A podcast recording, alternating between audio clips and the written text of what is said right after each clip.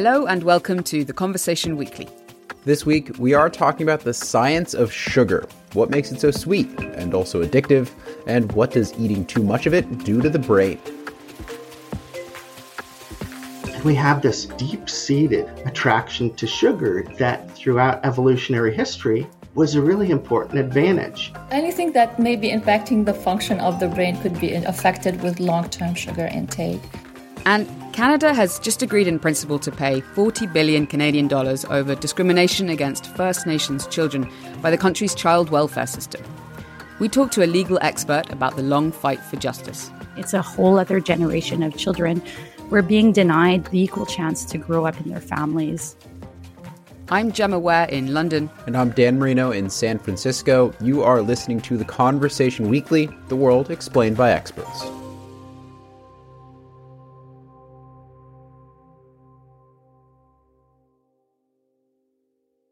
At the conversation, we have a series of stories we run called Curious Kids.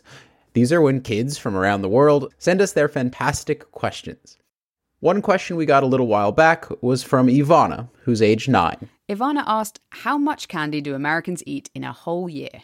Candy in America is a catch all word for all sorts of sweet things lollipops, jelly beans, that kind of stuff.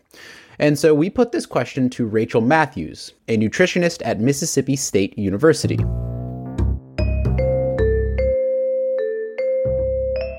The answer the average American consumes an estimated 8 pounds of candy, that's 3.7 kilos, every year.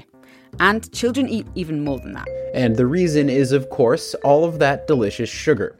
So this week we are doing a deep dive into the science of sweet things. We'll hear from a chemist about the differences between sugar and other sweeteners, and from a nutritionist who studies how eating too much sugar can damage our brains. But first, we're going to look at what about our own biology makes sugar just taste so irresistible. The key to our love of sugar relates to its being a good source of nutrition. This is Stephen Wooding. He's an assistant professor of anthropology and heritage studies at the University of California, Merced in the US. He studies the evolution of how animals perceive taste. We started the discussion with him explaining the clear evolutionary reasons for why humans love sugar. It contains calories, the energy we need to live and be active. But you can't get calories just anywhere. You can't get them from eating wood, for instance, or dirt. You need to seek them out. And in the course of life's evolution, different kinds of organism have come up with different solutions for doing this. In the case of vertebrates, the solution is taste perception. Okay, so tell me, why is it important to be effective when we're eating instead of eating rocks and breaking teeth and wasting time and energy? Well, imagine you're one of our earliest ancestors. This would make you a, a small creature looking a bit like a combination of a squirrel and a raccoon, living about 65 million years ago. Now imagine you're out foraging and you find a tree full of fruits. You can't eat all of them. How do you choose the best ones to eat so that you're most efficient in getting these calories you need? Well, you can look and you can gauge the appearance of the fruits and you can smell them and you can also taste them. And taste is a big help to deciding what to eat because it directly measures nutrient content from a small sampling before you even eat the fruit. So, um, sweetness can help you decide or help you recognize which of the fruits contain the most accessible energy. You can eat those and throw the others away. So, the benefit for being able to target your attention is that there's an energy cost to foraging. And because we need to use as much energy as we can for, um, say, our body's growth and reproduction, it's important for us to be as efficient as possible.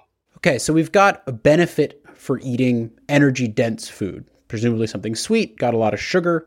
Um, how does this pass on through the evolutionary timeline to produce humans who love ice cream and candy and all sorts of other things? Ah, yes. Now, you can imagine it's potentially true for organisms to taste something, then decide rationally if it's a good idea or not, to do some kind of calculation in their head. But natural selection has taken a shortcut on this. Natural selection can shape behaviors just like it shapes physical appearance. And in the case of sweetness, primates evolved to be attracted to it. They don't need to do calculations in their head about whether they should eat something. They just know it. I mean, this is the idea of I like sugar. Is that what you're saying? Evolution kind of put into my brain? Exactly. Evolution can alter uh, what you like and what you don't like. One of the easiest ways to see it is to look at the behavior of babies. Newborn babies, they haven't learned from us what we like to eat, and they don't have much experience with it. But if you give newborns sugar, you can tell they like it. They want more of it. If you look at videos, it's evident. This is emphasized by the opposite as well, which is that in nature, many bitter things are toxic, and bitter taste is something we dislike.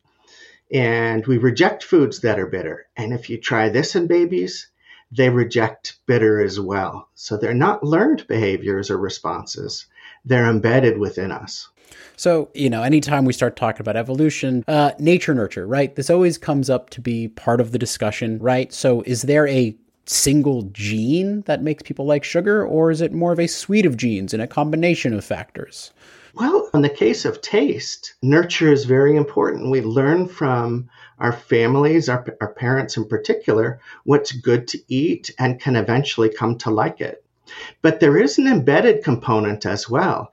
And in the case of sweet taste, we have genes within us. So within our DNA are genes that control our ability to perceive sugars, to perceive sweet taste.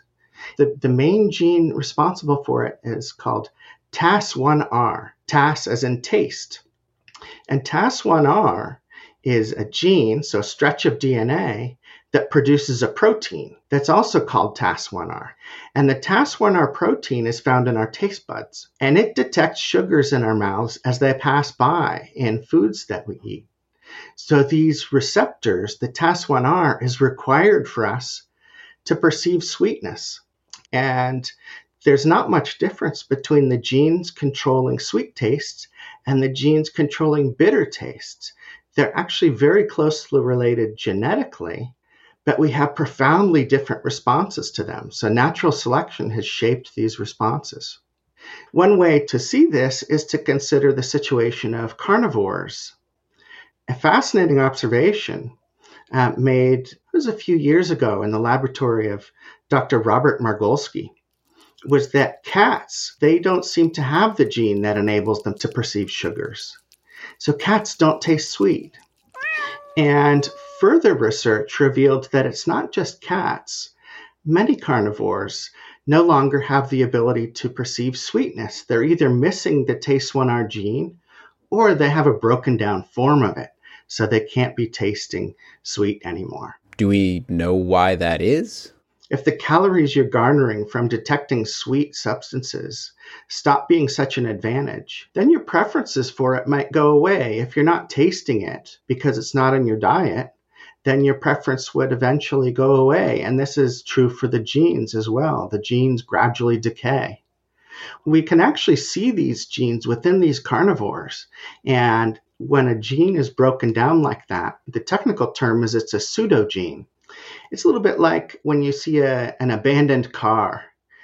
It's still there, but it's not functional. The reason carnivores are, are losing the ability to taste sweet is because they don't need the ability to taste sweet, right? Exactly. They're eating flesh, which which doesn't have much sugar in it. A lot of people are interested to hear that sea lions don't taste sweet anymore and some whales don't. Does evolution tend to act particularly fast on taste and sensory things like this? Because eating the right food has got to be very relevant to whether you survive or not out in the world, right? Yes. And you've brought up a special interest in my own research. An excellent example of this is humans.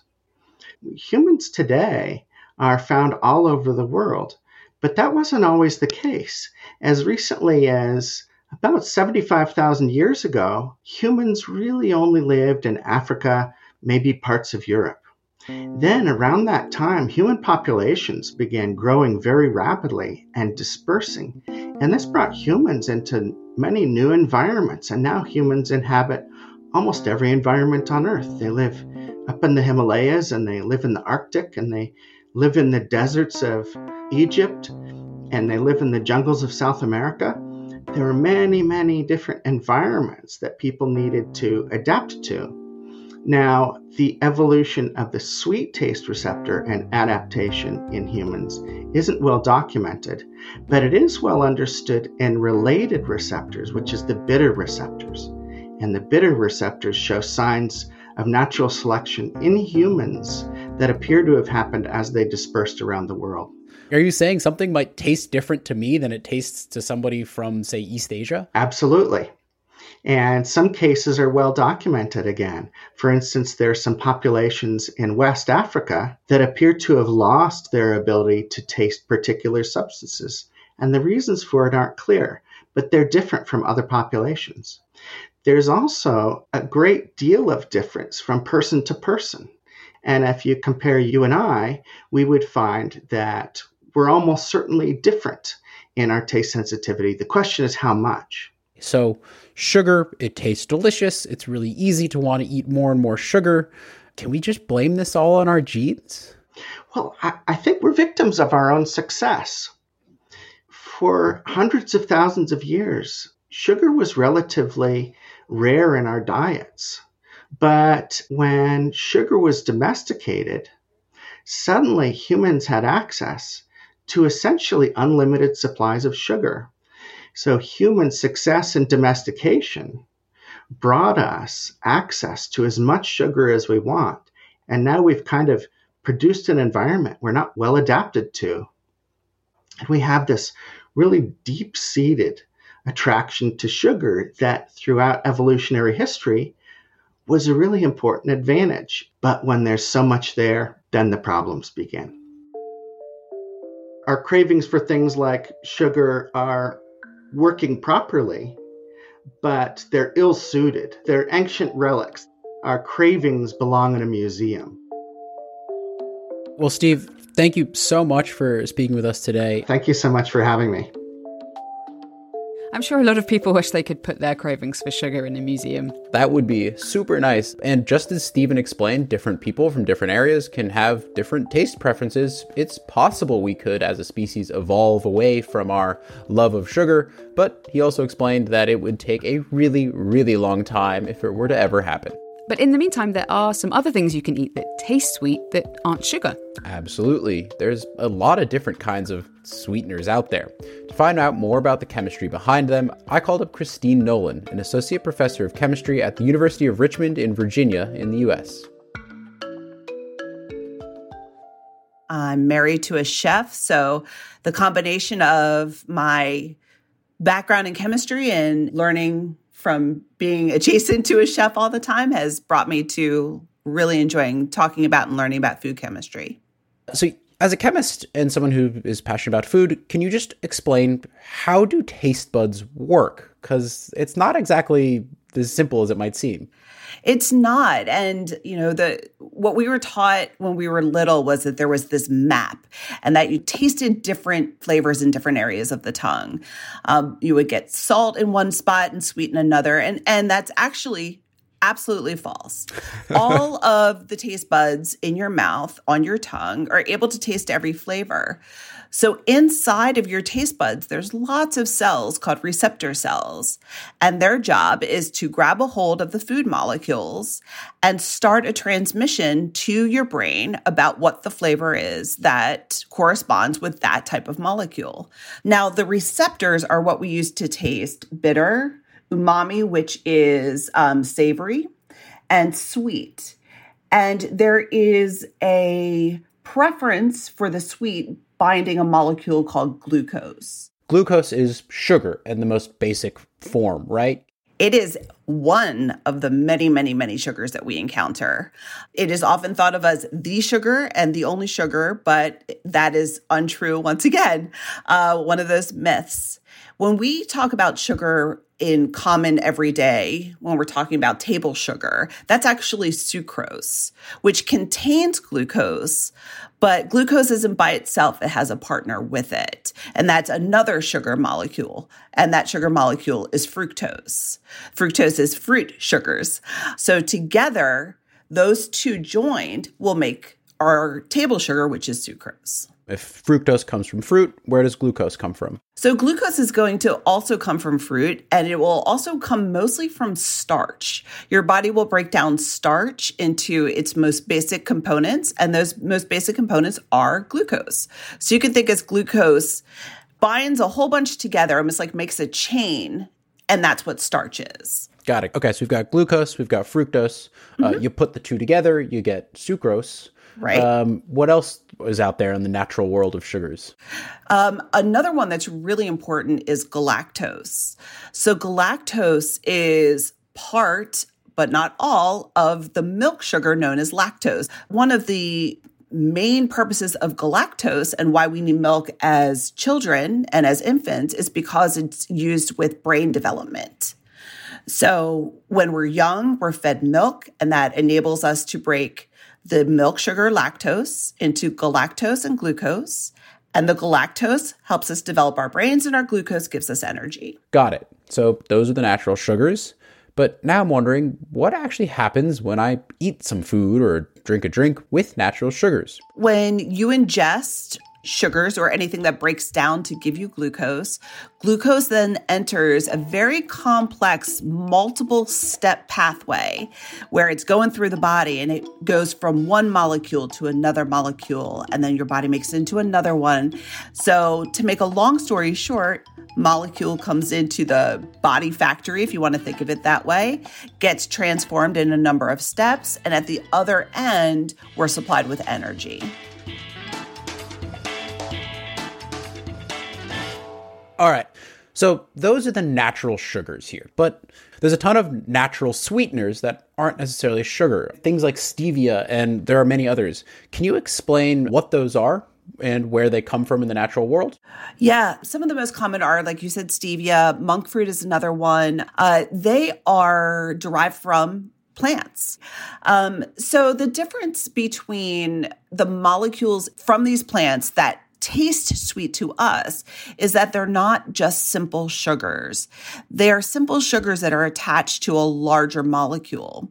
So because they're kind of attached to this larger molecule, they don't have the ability to go into that body factory and break down. So you can taste it because it will attach to the receptors inside your taste buds but they will not go into that metabolism breaking down for energy cycle. That seems to be so interesting that some natural sugars can get broken down, but other sweeteners can't. Um, are we still discovering new sweeteners out there in the world? Every day. Really? Every day. Yeah. Both natural and unnatural. It's a huge industry. So uh, many people are counting those calories. So yeah, yeah. If we can get that sweetener and and keep the calories away, people are happy and they buy things. So, what does this process look like of actually going to discover or find some natural sweetener out in the world? You know, sometimes there may be a population in a specific area that uses a plant to sweeten their food or to flavor it in any way. And then what chemists do is they take samples of that plant and they break it down and try to figure out what the molecules are that are inside of that plant that taste sweet.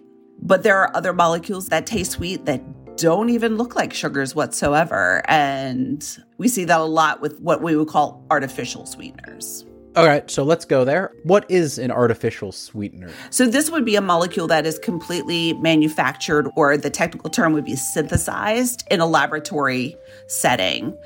Um, so, this is not something that we would get from a plant or an animal or other source. Probably the most common that people know is saccharin. Okay, so we've got all these different artificial sweeteners what happens when we swallow them and they go into our body? Typically, what's happening is that it will go through our digestive system, end up being excreted from our body and unused. Sometimes it will break down and, and we could get smaller molecules out of these, um, but generally they're excreted. But each one has its own unique way of, of being handled by the body. But they're constantly being studied as we learn more about what the body does and how the body reacts to unnatural molecules being introduced to it. Awesome, Kristine. Thank you so much. Thanks so much for having me. Okay, So we've heard about what makes things taste sweet, and why our brains are hardwired to love sugary stuff so very much. But this sugar addiction is also causing humanity a whole lot of problems today. Eating too much sugar is a major cause of obesity, diabetes, and many other health issues. And it turns out eating a lot of sugar can have long term effects on the brain too. To find out more, I called up Lina Begdache, an assistant professor at Binghamton University in the US. Lina is a nutritionist and biologist with a focus on neuroscience. Her research looks at how what we eat affects the health of our brains. So, Lina, you study the brain and nutrition, and we just kind of wanted to ask a very simple question here. What's happening in the brain when somebody eats sugar? So, we have two types of brain cells. We have the neurons, which fire and communicate together. And, and we have the housekeeping cells, which are the glial cells. Um, they both use glucose as a source of energy. Anytime we need to fire between two neurons, we need energy and, and glucose is the main energy source.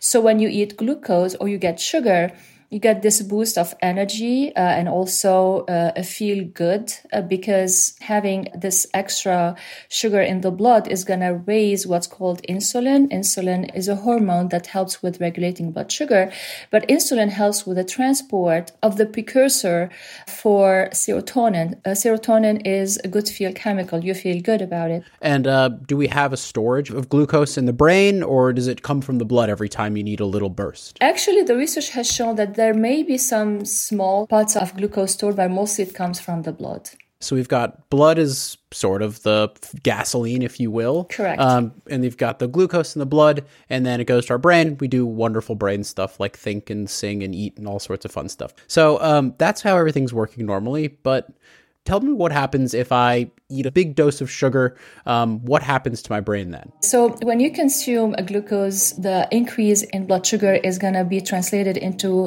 uh, having higher activity between brain cells because now there okay. extra fuel in the brain that's going to fuel the firing between neurons. So the brain become in an overdrive or it could be hyperactivated. I'm picturing like a kid, you give a kid a candy bar and they start running around all crazy. Is that this effect? In a sense, yes. So there's a higher activity in the brain that could be translated into different behaviors and higher emotions. So what happens if you eat like way too much sugar? What is your brain doing? Is it different than a kid or is it the same? You just have better self-control. So kids have a higher need for glucose uh, in the brain um, because their brain is growing. They tend to have higher activity in the brain than adults. So this is why um, they're more sensitive to higher sugar. Another thing is that with children, they don't have all their brain mature yet. Um, so brain maturity continues until mid uh, 20s. So what's going to mature at the end is the prefrontal cortex. This is the last part of the brain that is responsible for rational thoughts, for control of uh, impulsivity. So children don't have this yet matured.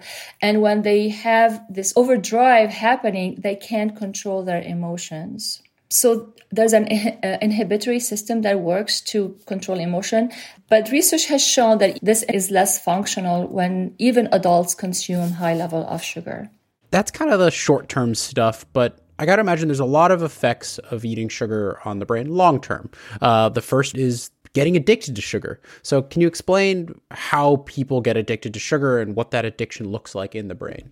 So, the fact that you feel the pleasure after eating sugar, it means that the reward system has been activated, and the reward system gives pleasure by increasing the release of dopamine. Um, it's a neurotransmitter that is also um, linked to addiction to drugs. So over time, uh, they build tolerance. So it means that people who, when they eat this amount of sugar, they don't feel the pleasure anymore. So what they need now is to increase the, the, level of sugar intake to feel that pleasure and it becomes an addictive process. So if you've got the dopamine tolerance building is there a similar buildup of tolerance in the energy needs of the brain? Like is the brain still going to be super active in someone who's sugar addicted if they eat a bunch of sugar or is it going to be less active per gram of sugar So what happens is when you have a lot of sugar sitting around, the, sh- the sugar is sticky, right? So it starts sticking to structures in the brain. And when you have sticky sugar, it's going to stick to other flowing components. So eventually it's going to start blocking blood flow. This is what happens like over the years, we see that adults with a high uh, sugar intake, they tend to have lower cognitive functions, lower memory. It's because this will start the process of what's called glycation and this eventually lead to inflammation. So inflammation is a reason why people start losing brain cells as well. And neurodegeneration memory loss cognitive function decline they're all linked to inflammation in the brain what else is going on in someone who's got a really sugarified brain? Anything that may be impacting the function of the brain could be affected with long term sugar intake. Um, there's also evidence that even young children or uh, teenagers, when they consume high levels of sugar in their diet, they end up with cognitive function decline as adults how might this be happening? It could be a combination of factor glycation. Uh, it could be the change in, in brain chemistry. It could be inflammation, um, and it could be it could be linked to a decrease or impair complete maturity of the prefrontal cortex because we're changing the function of the brain. Um, it's known that uh, people who do drugs, like uh, even young children, when they do drugs, they change their brain chemistry. They change how the neurotransmission happens.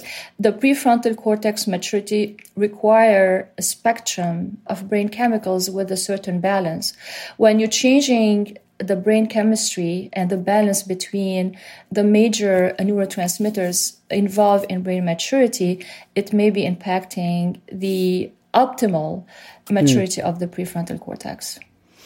And does this have any effect on learning? Yes, there is evidence that it impacts learning. Uh, it impacts how these children or adults, when they become adults, um, how they regulate their emotions, uh, their impulsivity, and so forth. There's also evidence that the hippocampus is also impacted. So this is where mm. we hmm. generate memory. This is where learning uh, happens. So people tend to lose more cells there. Um, so as human beings, we have the ability to uh, produce new cells from stem cells in the brain. Uh, this is a process called neurogenesis, there's evidence that with high sugar intake, the hippocampus cannot perform this task. So people lose brain cells and they cannot replenish them.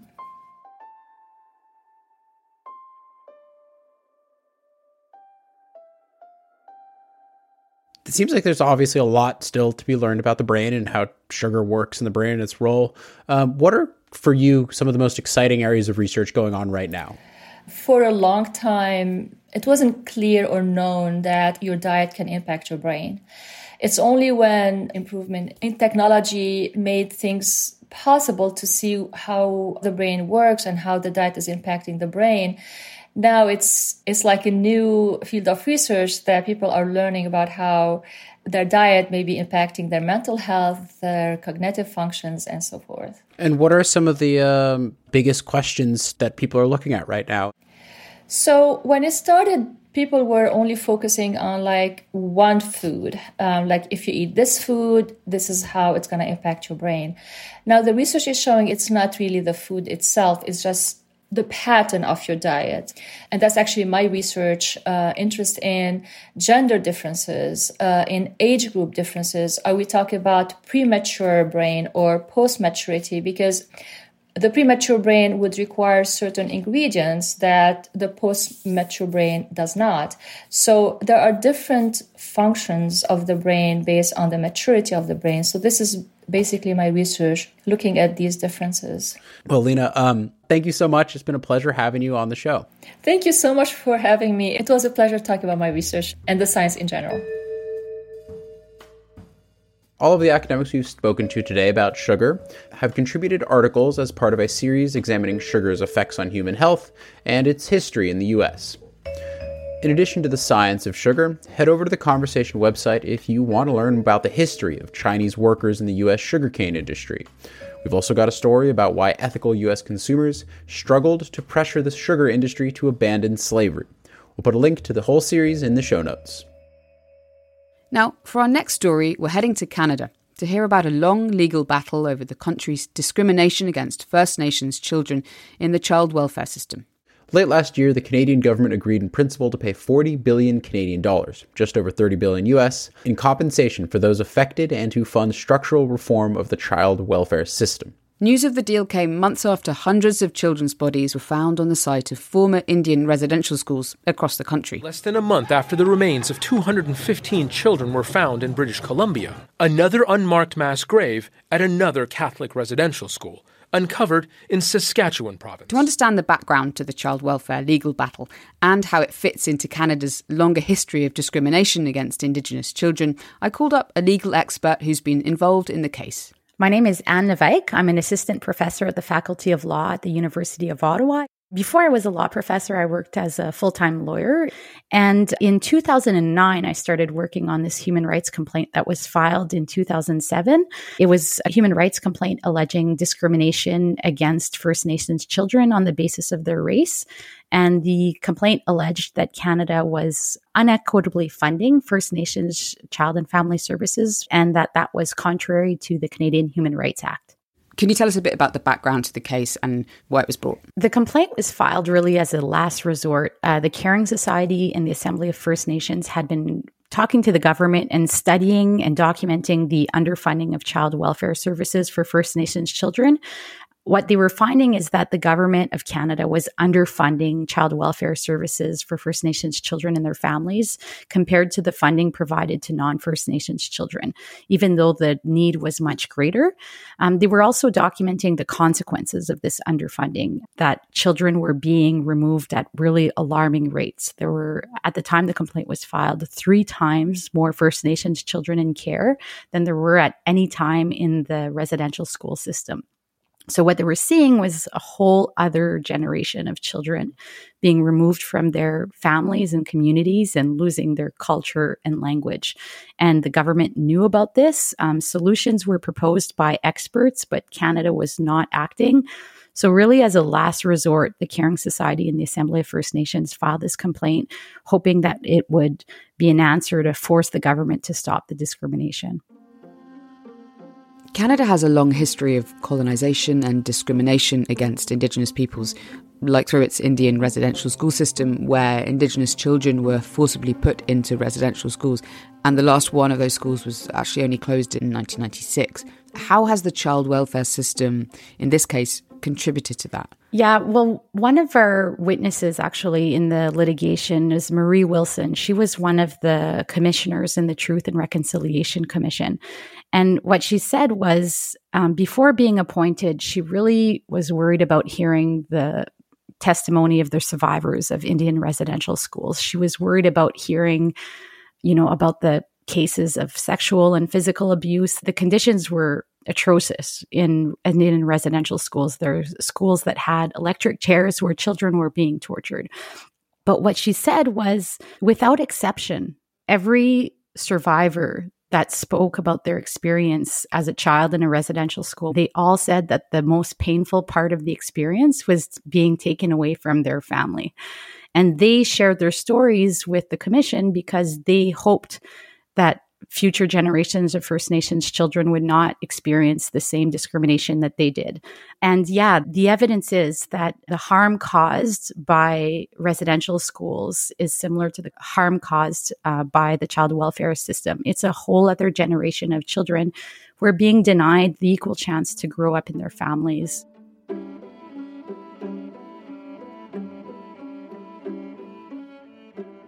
So let's go. So back to the case. So you got involved in 2009, but it took a, a few years for it to be resolved. What happened? Talk us through what happened.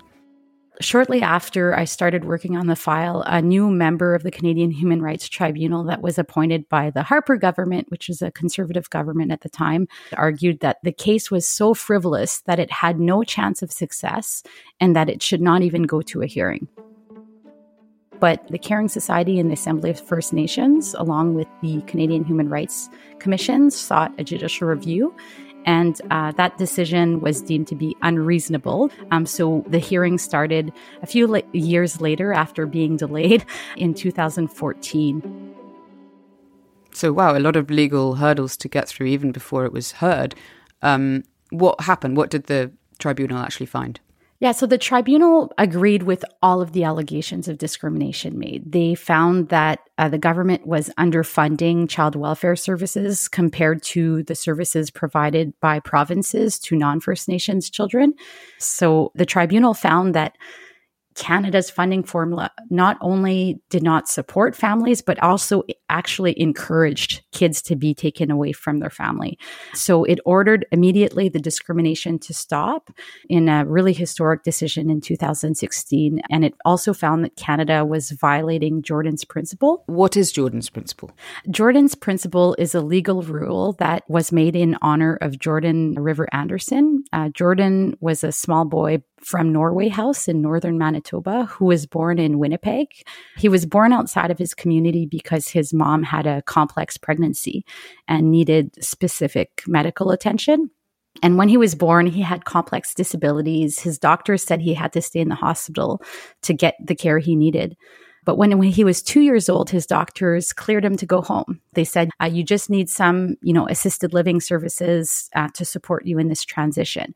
These are services that would have been available to any Canadian wanting to go home after medical care.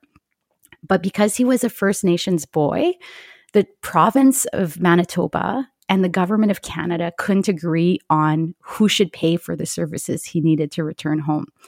So instead of letting him return home, pay for the services and, you know, agree on it later, they said that he should stay in the hospital while the bureaucrats, you know, had meeting after meeting after meeting to decide who should pay for the services.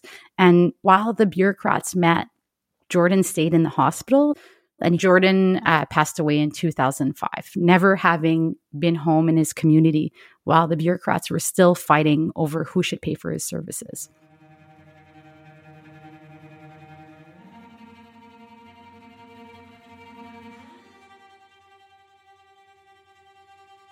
Why was there a debate about who should pay for it? Usually in Canada, services like education, social assistance, medical services in the home, those services are usually paid for and provided by the province. But for First Nations children, it's a bit complicated. There's been a history, and that's a manifestation of colonialism, that the provinces say that they're not eligible for provincial services, and the federal government doesn't want to pay either. So they're kind of stuck in this jurisdictional limbo for basic services that most Canadians take for granted. We don't even think twice about who's going to pay to send my girl to school, who's going to pay for their health services. We just send their, our kids to school and the province picks up the tabs. But for First Nations kids, literally access to every single government service is a huge jurisdictional quagmire. So the tribunal was really compelled and found that what Jordan had experienced was racial discrimination. And what it said is that a solution to this discrimination is Jordan's principle. So that means that when a First Nations child wants access to a service, they should just get it, just like my daughters do. And then the governments can decide, you know, have their meetings between them and decide without delaying the service who should pick up the tab. But in the meantime, while they're having those meetings, the child should not wait. Okay, Jordan's principle was established soon after Jordan's death in 2005, but then in 2016, in the case that you worked on, the tribunal ruled that the Canadian government was still violating it.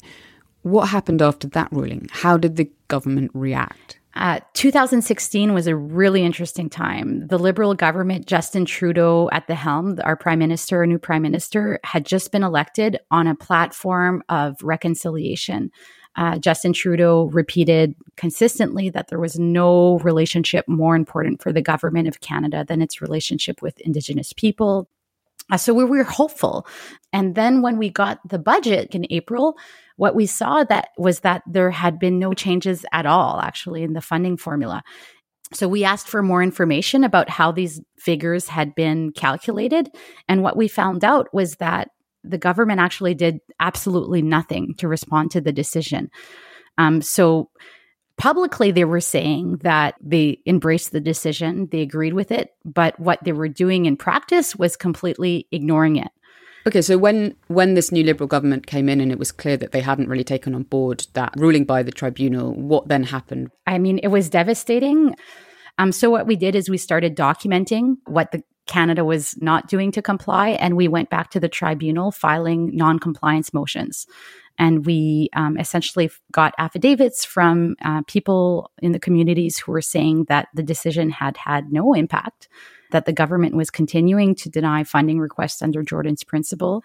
And uh, we asked for really specific binding orders from the tribunal to really spell out what needed to be done to comply with the human rights uh, obligations under uh, the Canadian Human Rights Act.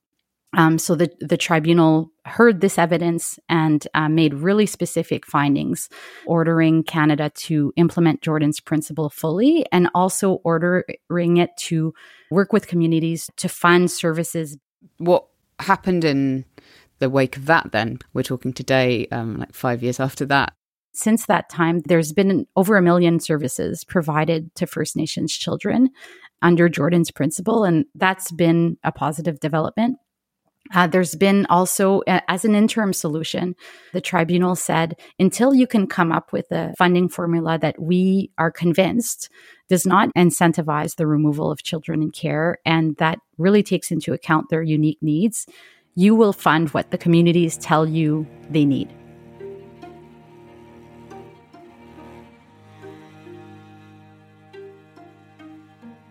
So, alongside this all, all this happening, there was also a class action that was launched. Can you talk us through what, what happened there?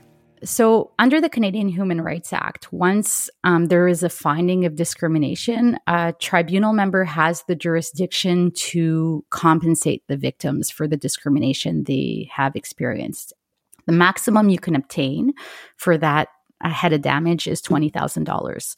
Um, so, we asked for that compensation when discrimination is found to be willful and reckless, um, that someone is intentionally breaching the Canadian Human Rights Act, you can also get an extra $20,000 per victim. And the tribunal again agreed. It described the discrimination as being the worst case scenario possible under the Canadian Human Rights Act. So they had this decision that each First Nations child who's affected was entitled to 40,000 Canadian dollars in compensation. How did that battle for that compensation to happen play out? So, Canada, uh, upon receiving the decision of the Human Rights Tribunal, sought judicial review. That was argued uh, this June before the Federal Court of Canada. Judicial review is like an appeal. And then the Federal Court of Canada uh, disagreed with Canada's argument and examined the decision and agreed again with the Caring Society and the Assembly of First Nations that the Canadian Human Rights Tribunal decision was reasonable. At the end of December 2021, the Canadian government agreed in principle to pay 40 billion Canadian dollars as part of two settlements in this case. The federal government is offering $40 billion, the largest ever proposed class action settlement in Canada. Can you explain what these are? So, the government of Canada has put uh, money on the table for two things. Uh, one is to compensate the victims of discrimination. And so there's uh, $20 billion that's been allocated for the compensation. And then in the next year, uh, there needs to be discussions with the class action lawyers. Uh, the part that uh, the Caring Society is involved, and here I'll just um, do a shout out to my colleagues, David Taylor and Sarah Clark, who are really uh, the ones leading the negotiations for the Caring Society. Um, so those discussions involved long term reform because the main purpose of human rights legislation is to eradicate discrimination. And we will not need to compensate victims if there are no victims in the first place. Um, so, in the next year, we have certain issues of discussion that we need to agree upon to ensure that there's accountability, to ensure that this discrimination does not happen again, and to ensure that the services that are being provided on the ground do not incentivize the removal of children and are culturally appropriate. So, what's just happened are agreements in principle rather than the final deal. When do you think the government will start enacting real structural change and provide the compensation to those First Nations children and their families who've been affected? The agreement and principles are non binding. They are agreements and commitments to talk and to agree on uh, a compensation plan and agree on long term reform. So this year will be important more than ever to have the public pressure. It's what has gotten us the legal victories and the accountability so far as Canadians writing letters, tweeting about it, interviews like this one. This is what has kept the pressure on the government. And as we talk, nothing is binding yet and we've been you know disappointed before in, in, the past. So this year will be important more than ever to keep up the pressure to make sure that the government is negotiating in good faith so we can really get real outcomes on the ground for first nations kids. We hope that if the discussions go well the changes could be in place as early as this summer and compensation as early as next year but it will really all depend on the government. Well, we'll be watching closely. So thank you, Anne, for sharing that those insights in your history of the case with us. We appreciate it. Thank you so much for paying attention to this really important question. You can read a story Anne wrote about the case on the conversation. We'll put a link in the show notes. Elsewhere on the conversation this week, we've been covering the massive underwater volcano eruption near Tonga. Here's Veronika Meduna in New Zealand with a couple of good recommendations.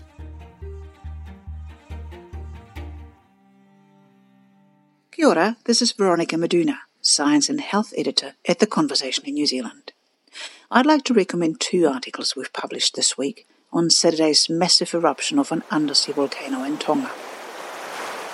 Damage reports continue to come in from the worst affected areas, and the Tongan government has confirmed that some islands are being evacuated because the tsunami destroyed all buildings. I'd like to recommend an article I worked on with Shane Cronin, a volcanologist at the University of Auckland. When the Tongan volcano erupted, it created a pressure wave so strong it was measurable across the globe. Shane has studied the volcano's activity patterns in the geological deposits from historic eruptions, and he was able to explain how smaller eruptions that happened during the past few decades along the edges of the volcano's undersea crater have built up to the massive explosion of the deeper caldera itself. Something that's happened in the past, but only about every thousand years. The tsunami waves have devastated entire villages. The volcano has covered everything in ash but deep below, the eruption also broke a submarine cable, cutting off Tonga's communication networks and isolating the islands from the rest of the world. It's an anxious time for Tongans living in New Zealand or Australia or elsewhere, desperately trying to contact their families.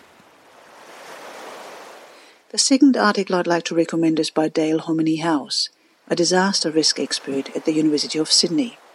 He writes that more than 95% of global data transfer happens along fiber optic cables that crisscross the world's oceans, often running close or directly over active volcanoes or earthquake zones. Tonga is particularly vulnerable to this type of disruption because it's only connected through one cable between its capital Nuku'alofa and Fiji. But Dale says the events in Tonga highlight just how fragile the global undersea cable network is.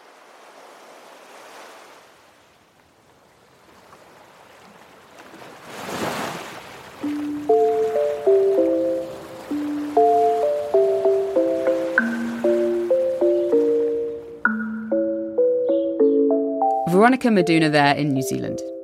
That's it for this week. Thank you very much to all of the academics who've spoken to us for this episode. And also big thanks to the conversation editors Haley Lewis, Maggie Villiger, Amanda Mascarelli, Scott White, and Stephen Khan and also to Alice Mason for our social media promotion. You can find us on Twitter at TC underscore audio, on Instagram at theconversation.com, or email us on podcast at theconversation.com. You can also sign up for our free daily email by clicking the link in the show notes. And if you're enjoying the show, please leave a rating for us or review wherever you listen to your podcasts. And if you happen to listen on Spotify, they've just added the ability to rate podcasts on their app too, so do give it a try. The Conversation Weekly is co produced by Mend Mariwany and me, Gemma Ware, with sound design by Eloise Stevens. Our theme music is by Neeta Sarl. I'm Dan Merino. Thank you very much for listening.